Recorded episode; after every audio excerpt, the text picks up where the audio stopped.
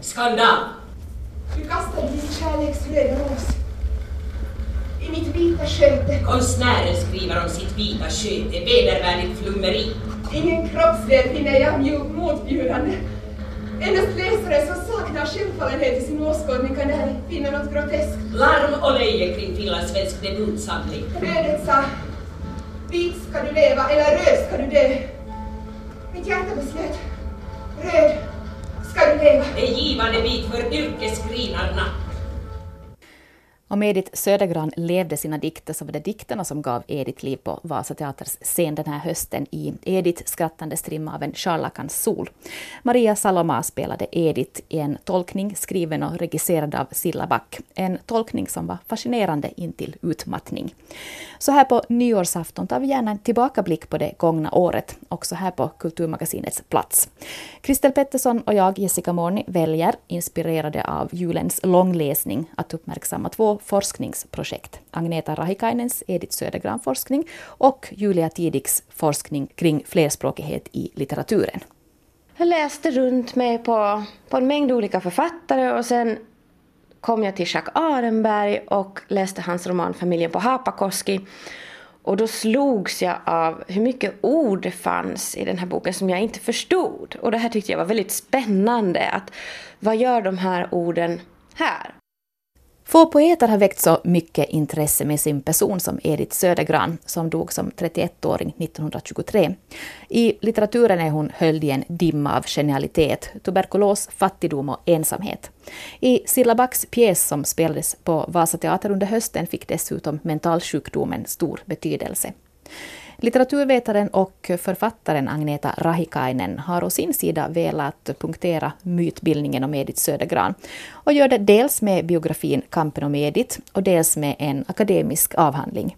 Och Agneta Rahikainen uppmanar att nu är det färdigsnyftat kring det södergranska livsödet. Edith är ett Raivolas svar på Pippi och Madicken och samtidigt en självmedveten världsmedborgare. Anna Dönsberg har träffat Agneta Rahikainen och frågat hur den här bilden av Edith uppstod. Ja, de uppstår ju inte av sig själv utan dels måste finnas en bra jordmån för dem. Att de, man måste på något sätt som författare ha lite förutsättningar för att, att, att det ska skapas författarmyter kring att, att om man lever ett helt vanligt radhusliv så kanske det inte sker. Utan man måste kanske då vara, ha egenskaper som till exempel Edith Södergran har. Alltså hon fyller ju på alla sätt en romantisk bild av en kvinnlig poet. Att vara lungsjuk förstås, dö ung, ehm, skriva om kärlek, vara missförstådd, eh, ensam, mm, nyskapande. Allt sånt här som hon i och för sig var, så är sånt som man som läsare och litteraturälskare hemskt gärna frossar i och överdimensionerar på bekostnad av eh, allt det som är vardagligt eller tråkigt eller manligt eller opassande eller provokativt. Mm. Så det lämnar man åt sidan. Så att det blir kvar bara sådana idealbilder och föreställningar om hur, hur en poet ska vara och bete sig. Nå, hur har du gått tillväga för att komma bakom myten om Edith Södergran? No, det har egentligen varit ganska eh, sådär konkret och enkelt att jag eh, tänkte att jag skriver, börjar skriva från scratch. Ehm, jag har ju jobbat mycket med hennes brev, egna brev och jag tänkte att, att åtminstone finns det så mycket källor att, att jag kan utgå från dem, alltså de här breven och hennes egna anteckningar och, och, och, och framförallt eh, liksom den här så kallade receptionshistorien, alltså vad, vad kritikerna skrev om hennes böcker just då när de kom ut. Och så läser jag allt på nytt och läser det, försöker läsa det utan att ha senare biografers ehm, liksom, åsikter. Så att jag har fullkomligt skippat Gunnar Tideström som ändå har varit så dominerande i all form av Södergran förståelse. Så att jag, jag använder, inte, använder inte honom alls annat än att eh, lyfta fram hur, hur liksom fel och, och, och tokiga saker han han hakar upp sig på, för han har ju använt precis samma källor men läser dem fullkomligt annorlunda. Väldigt många, alltså han, han tolkar dem fel tycker jag. Och jag tycker att jag för en ganska bra konsekvent bevisföring där jag visar på att han, han faktiskt inte förstår vad hon, vad hon försöker säga. Ja, du talar om att det blir en rundgång. Det blir en rundgång, alltså det som ju är så tokigt just med Gunnar Tideström och senare också Olof Enkel och det var ju kanske det typiska just då att man på 40 och 50-talet så, så läste man hemskt gärna kvinnliga författarskap så att de, de ju det fanns, tror jag, ännu en sån här uppfattning om att kvinnor inte var särskilt intellektuella och inte egentligen påverkade av hemskt mycket de hade läst eftersom man utgick från att de då kanske inte hade läst så mycket utan det de skrev om var verklighet. Eh, och, och, och, det är någonting tror jag som, som har påverkat de här farbröderna som forskare att de, de det där, jag talar om en sån biografisk psykologisk rundgång som handlar om det att eh, man eh, upplever att det Edith Södergran skrev om i sina dikter är verkligt. Att det handlar om eh, klart ut konkreta träd i hennes trädgård eller, eller eh, personer hon har mött, kärlekshistorier hon har upplevt. Att det finns ett föremål för det här. Det finns den här mannen, den här Terioki-mannen som Tideström hittar på och sånt här att hon kan inte eh, skriva poesi utgående från en fantasi eller utgående från någonting hon har hört eller läst eller upplevt eller känt utan att det är, det, det är en konkret verklighet. Men sen är ju problemet det att det finns så väldigt lite källor om Edith Södergran. Och när hon har skrivit till exempel sina ungdomsdikter om, om hundar och katter och, och personer och, och sånt här så har man då liksom tyckt att Eh, ja, det här är också verkligt. Så har man tagit in det i biografin och så, och så går det tillbaka in i dikten. Det är en sån här, man har inte särskilt mellan att vad är riktigt fakta och fiktion här, utan man har upplevt att allt är fakta, också dikterna. Och det ju, blir ju bara knasigt till slut. Hon hade ju en ganska besvärlig relation med Hagar Olsson. Hur, hur har du tolkat den? För Hagar Olsson har ju blivit den huvudsakliga förvaltaren av hennes arv tillsammans med Elmer Diktonius. Ja, relationen till Hagar Olsson är ju jättekomplicerad. Alltså, um, och det stora problemet är ju det att Hagar Olsson levde så, på då så länge och blev allt mer och mer symbiotisk med Södergran. Till, till, slut så var det liksom, de var som siamesiska tvillingar på något sätt. Den här andliga systern och, och Hagar Olsson. Och Hagar Olsson kunde ju i sina essäer väldigt långt skapa en fiktiv bild av Södergran. Så jag upplever att den, den bild Hagar Olsson för fram av, av sin väninna i Raivola är mer eller mindre fiktiv. Och som handlar om att hon skapar en, en, en Södergran som, som passar henne, som inte hotar henne. Dig som är sjuk står tiden stilla. För mig rusar den iväg. Dagarna flyger iväg och innan jag vet ordet av det så har obesvarade brev samlats. Vi får bara resa igen. Vad roligt. Var försiktig! Också här råder vilda resplaner. Att bo i Alberto Stella d'Italia i San Momette. En dag ska vi resa tillsammans du och jag. Hagar, du skriver så sällan. Det känns att du är långt borta från mig. Såra mig, Hagar. Jag längtar efter storm, lidande, havandeskap. En dolk måste stötas i mitt hjärta. Jag aktar ingenting för att motta lidande. Men jag är tvungen att tiga. Mina öron ekar din bittra klagan. Varför har du övergett mig? Varför är du så grym?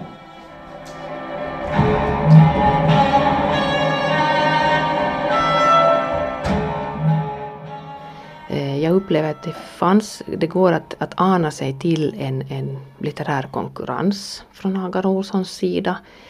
Eh, Hagar Olsson ville ju också vara en, en, en författare som, som liksom skulle ta plats, plats på Panassen och, och finnas med. Som, hon var ju också, debuterade också 1916 och räknas också till de här första modernisterna. Men sen är hon den här som alltid glöms bort och hamnar i marginalen och det såg hon själv.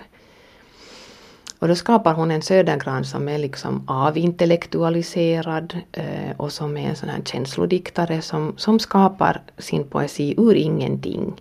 Att, att hon poängterar just den här, det här intuitiva, att, att eh, som om Södergran inte skulle ha läst någonting eller haft någon bildning och hon hade ju faktiskt en otroligt fin klassisk bildning och var mer språkkunnig än Hagar Olsson och, och hade läst andra typer av böcker än Hagar Olsson hade gjort. Och framförallt rysk litteratur.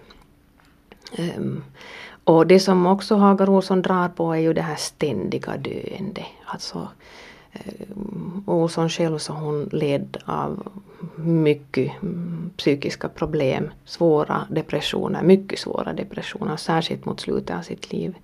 Och ju nattsvartare hennes värld blev, desto utdragen blev också Södergrans döende i, i, i essäer och i Ediths brev. Att den, den, det är en bearbetning av Hagar Olsson, eh, Olssons egen dödsångest och, och dåliga samvete. Mm, som ju inte bara handlar om att hon inte ville att hon inte kunde åka till Raivola utan det handlade om att hon inte ville. Att hon kände sig antagligen kvävd av Södergran och, och, och, och, tyckte att det var en, det var en väldigt alltså, psykiskt utarmande relation de hade. Men det intressanta är ju att den här relationen som i och för sig är fullständigt normal, folk möts och så skiljs de åt och, och, och det kan, vänskapsförhållanden kan vara förkvävande. Men, men den blir ju så märklig eftersom de sen, både Elmer Diktonius och Hagar Olsson, tar sig för att hålla henne i strålkastarljuset till, till allt pris. Att, att det är ju därför vi överhuvudtaget vet om det här, för att vi, vi vet inte Ediths version av det. Och, och, och hon har ju inte sparat Hagars brev. Nej, och, och inte Elmers heller. Ehm, och det som ju på något sätt är uppenbart att den Södergran som de båda skapar, alltså Diktonius kanske i mindre grad, att han, han har inte den här konkurrensen eller den här, det här obehaget eller det här trauma som han behöver bearbeta, utan det är numera sådär artist, artistisk version av som han har av, av Södergran. Så handlar ju väldigt mycket om att de relaterar sig själva som konstnär i förhållande till Södergran. Södergran blir det här den här måttstocken mot vilken alla modernister ska mätas och hon blir det här, den här, det här geniet. Att det som ju är intressant att genidyrkan var ju störst eh, kanske på 1800-talet men när det gäller dyrkan av Södergran så är det liksom otroligt livaktigt eh, och hon blir liksom en eh, omänsklig, alltså icke-fysisk, ehm, genial näst, liksom Gud nästan som, som, som skapar gudomlig poesi. Och, och då, då relateras alla då till henne. Och, och det här kan de ju göra för att hon är död. Det skulle de ju inte kunna göra om hon hade levt. För då hade hon ju åtminstone protesterat för hon avskydde sånt där. Nå här, nu en helt inkonsekvent fråga som man inte borde ställa dig. Men hur tror du att du hade reagerat om du hade träffat Edith? Ja, jag har faktiskt tänkt på det själv och jag, jag är ganska övertygad om att, att jag inte kanske riktigt skulle ha kommit så särskilt bra överens med henne. Alltså hon är ju så intensiv och så impulsiv. Och jag förstår ju Hagar Olsson så otroligt bra. Alltså att hon blev ju på alla sätt ihjälkramad men samtidigt också utsatt för en förfärlig nattsvart svartsjuka, misstänksamhet, kontrollbehov um, som faktiskt ganska obehagliga um, krav som, som Södergran ställer, ställer på henne. Uh, så, så nu förstår jag ju hennes reaktion och jag tror nog att jag kanske också skulle ha reagerat lite. Jag, jag tycker, jag måste säga att sådär som litteraturvetare så är det ganska skönt att forska i döda författare Agneta Rahikainen om Edith Södergran. Och eh, Kristel Pettersson, vi ska i den här nyårsspecialen av Kulturmagasinet fortsätta att röra oss i kretsar som sysslar med forskning kring skönlitteratur. Ja, det ska handla om språket i litterära texter, närmare bestämt huruvida och på vilka sätt skönlitteraturen får bryta mot normerna för korrekt språk. Hur är det med språkblandning till exempel? Vilken funktion kan den ha och vilka konsekvenser? Eh, jag tycker att Julia Tidig stod för en av det gångna årets intressantaste doktorsavhandlingar med sin undersökning av flerspråkigheten i två inhemska författarskap, Jacques Arenbergs och Elmer Diktonius. Uh, Arenberg levde mellan åren 1847 och 1914. Han var född i Viborg. Han publicerade sig flitigt framförallt under 1800-talets sista år men idag är hans författarskap så gott som bortglömt. Medan då den 50 år yngre kollegan Elmer Diktonius fortfarande läses flitigt. Och i avhandlingen Att skriva sig över språkgränserna har Julia Tidigs undersökt flerspråkigheten i de här två författarnas prosa. Och Anna Dönsberg som är vår akademireporter här, hon intervjuade också henne inför disputationen. Och den första frågan gällde naturligtvis då hur flerspråkighet kan definieras.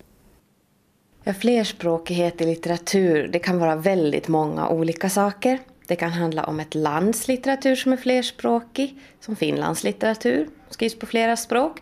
Det kan handla om flerspråkiga författare som eventuellt skriver böcker på flera olika språk. Men det som jag koncentrerar mig på det är texter som innehåller inslag av flera språk. Rent konkret, till exempel en svensk text där det finns inslag av finska eller franska eller ryska eller engelska eller italienska. Jag har till och med jiddisch i ett fall. Men hur valde du just de här författarna, Jack Arenberg och Elmer Diktonius?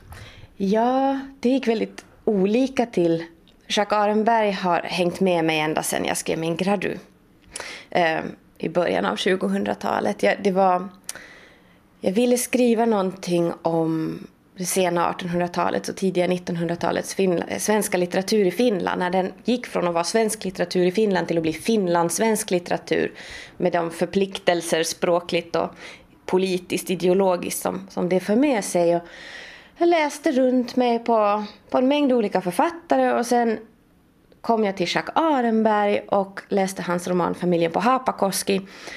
Och då slogs jag av hur mycket ord det fanns i den här boken som jag inte förstod. Och det här tyckte jag var väldigt spännande. Att vad gör de här orden här? Och det var en del främmande ord från andra språk men det kunde också vara svenska ord som inte längre är i bruk eller eller regionala eller något liknande. Så det var just det här att vad gör de här främmande inslagen här? Varför är de just här, just i samband med den här karaktären eller i den här miljön, i den här situationen? Och vad gör det med mig när jag läser dem? Men sen Diktonius kom i ett mycket senare skede. Eh, när jag höll på med avhandlingen. Jag hade egentligen tänkt begränsa mig till början av 1900-talet, kanske fram till 1920. Och så läste jag eh, Diktonius Janne Kubik för första gången. För jag kommer från Sverige och jag har läst litteraturhistoria i Sverige och där läser man inte det här. Så det var första gången och den drabbade mig något oerhört. Alltså det här språket var som, som en käftsmäll måste man nästan säga. Det var, det var svenska men det var en svenska som jag aldrig någonsin har stött på tidigare. Den var, det var mitt eget språk men det var så främmande samtidigt. Hur skulle du beskriva det? Ehm, det är just det att det är, alltså det är så oerhört kompakt och rytmiskt och, och de här man märker att ljuden är hemskt viktiga för Diktonius. Det var ju inte för inte som han var kompositör och ville ursprungligen slå sig på den banan. Att den här ljudbilden är hemskt viktig. Men sen just att jag inte alltid kunde sätta fingret på den var, den var främmande på ett sånt här väldigt subtilt sätt. Och det är först efter ett tag jag kanske förstod hur stor roll den här finskan spelade i det här. Och för en finlandssvensk läsare eller en tvåspråkig läsare så kanske det här är uppenbart på ett helt annat sätt. Men det är intressant att den här konstnärliga effekten den uteblir inte för en, en, lärare, eller en läsare från Sverige. Utan tvärtom, att, att det blir hemskt spännande när man kanske inte alls vet var det här kommer ifrån. Och sen, ja, sen så gick det inte att inte ha med Diktonius i avhandlingen helt enkelt. Nå, nu använder ju de här båda herrarna, Jacques Arenberg och Elmer Diktonius, sina språköverskridande skrivande på olika sätt. Jacques Arenberg blandar in franska, ryska, tyska, mycket franska. Mm. Och Elmer Diktonius pendlar mellan finska och svenska. Skulle man kunna skriva så som Jacques Arenberg idag eller skulle det uppfattas som ett mycket märkligt maner? Det är en väldigt intressant fråga. För det finns ju flerspråkighet i samtida finlandssvensk litteratur också. Men den ser ju annorlunda ut. Att det kanske andra språk som kommer in. Jag har svårt att se att det skulle komma massa franska i en samtida finlandssvensk roman. Däremot så finns det ett exempel som Johanna Holmströms Asfaltsänglar från i fjol. Där det finns um, en del finska och lite engelska och så finns det en hel del arabiska ord som är knutna till en religiös sfär. Så där ser man att det kommer in på ett annat sätt. Men jag undrar det finns de som anser att flerspråkigheten har ökat i samtida litteratur. Men jag som har ägnat mig åt de här författarskapen vet inte om jag skulle skriva under på det. För att det är ändå ganska mycket kvantitativt i de här författarskapen. Och det är ganska ändå radikalt i Diktonius fall. Att jag undrar faktiskt om det har liksom gått mot mer flerspråkighet.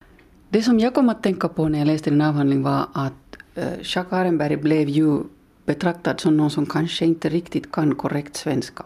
Och efter honom, eller ja, efter att han hade tystnat som författare 1917 så kom ju Hugo Bergroth som slog fast vad som är korrekt svenska. Mm. Fanns det en, ett större svängrum när det gäller svenska på Arenbergs tid?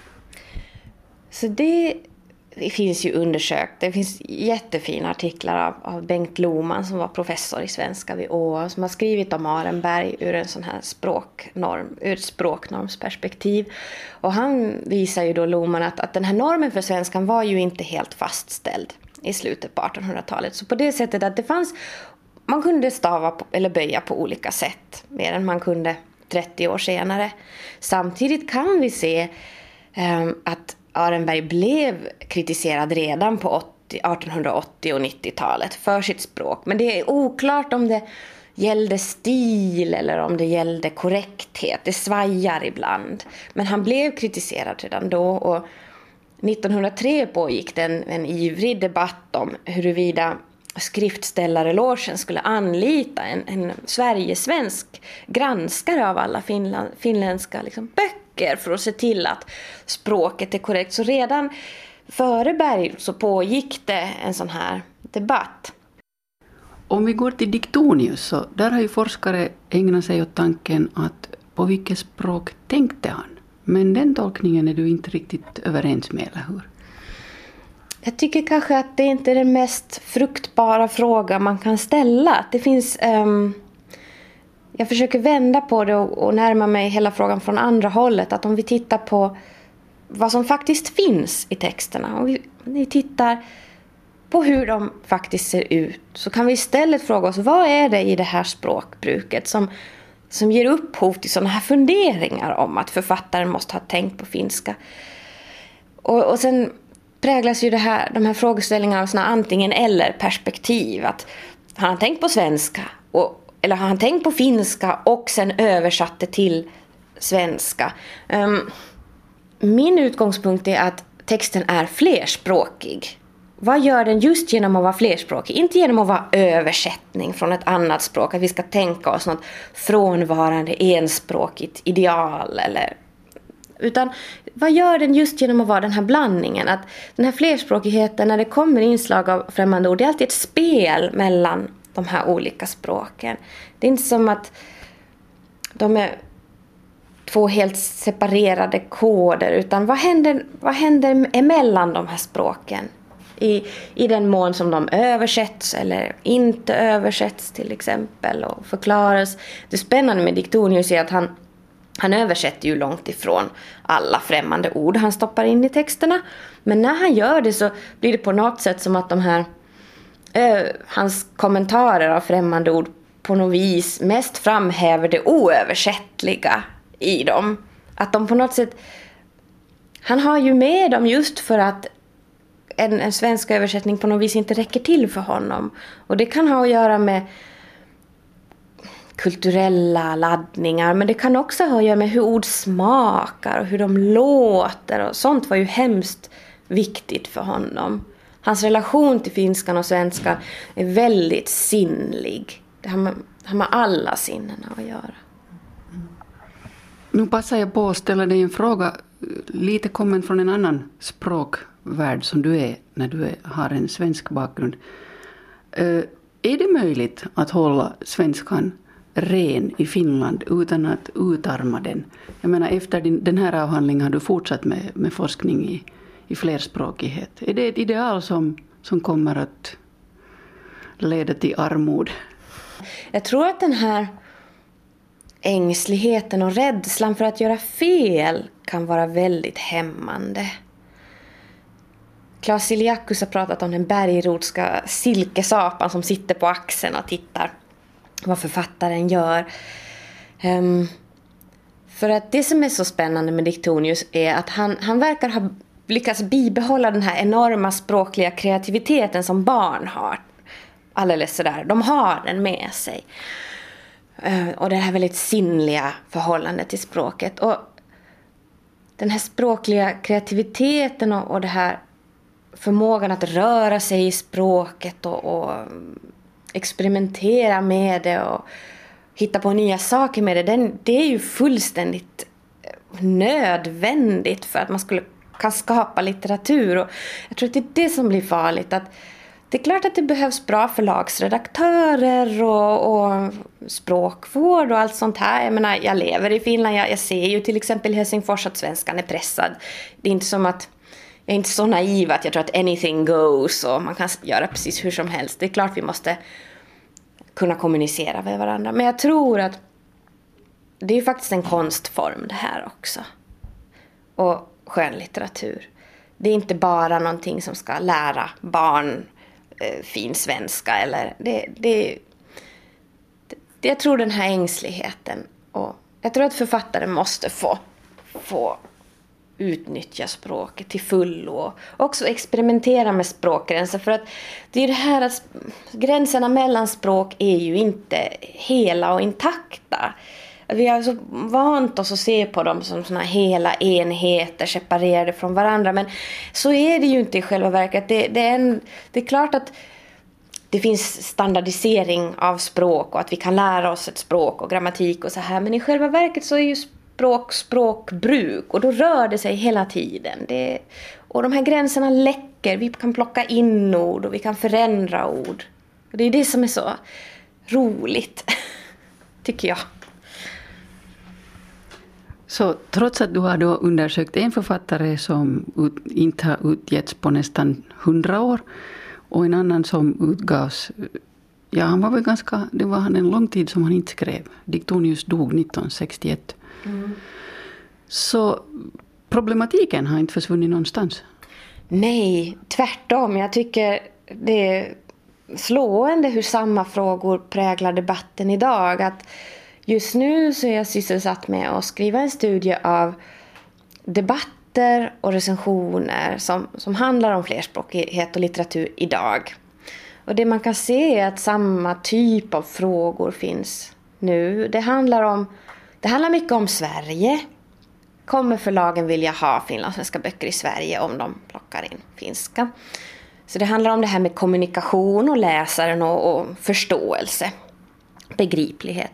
Sen handlar det också om det här med identitetspolitik och autenticitet, äkthet. Att, att just, är det så att det krävs främmande språk och finlandismer för att vi ska kunna skildra en finländsk verklighet av idag. Det finns ju de som hävdar det och att det finns också en sån här syn på att flerspråkighet på något sätt gör texten mera äkta. Än en text där man skriver om Finland på svenska om man kanske har finskspråkiga karaktärer som får prata svenska i texten.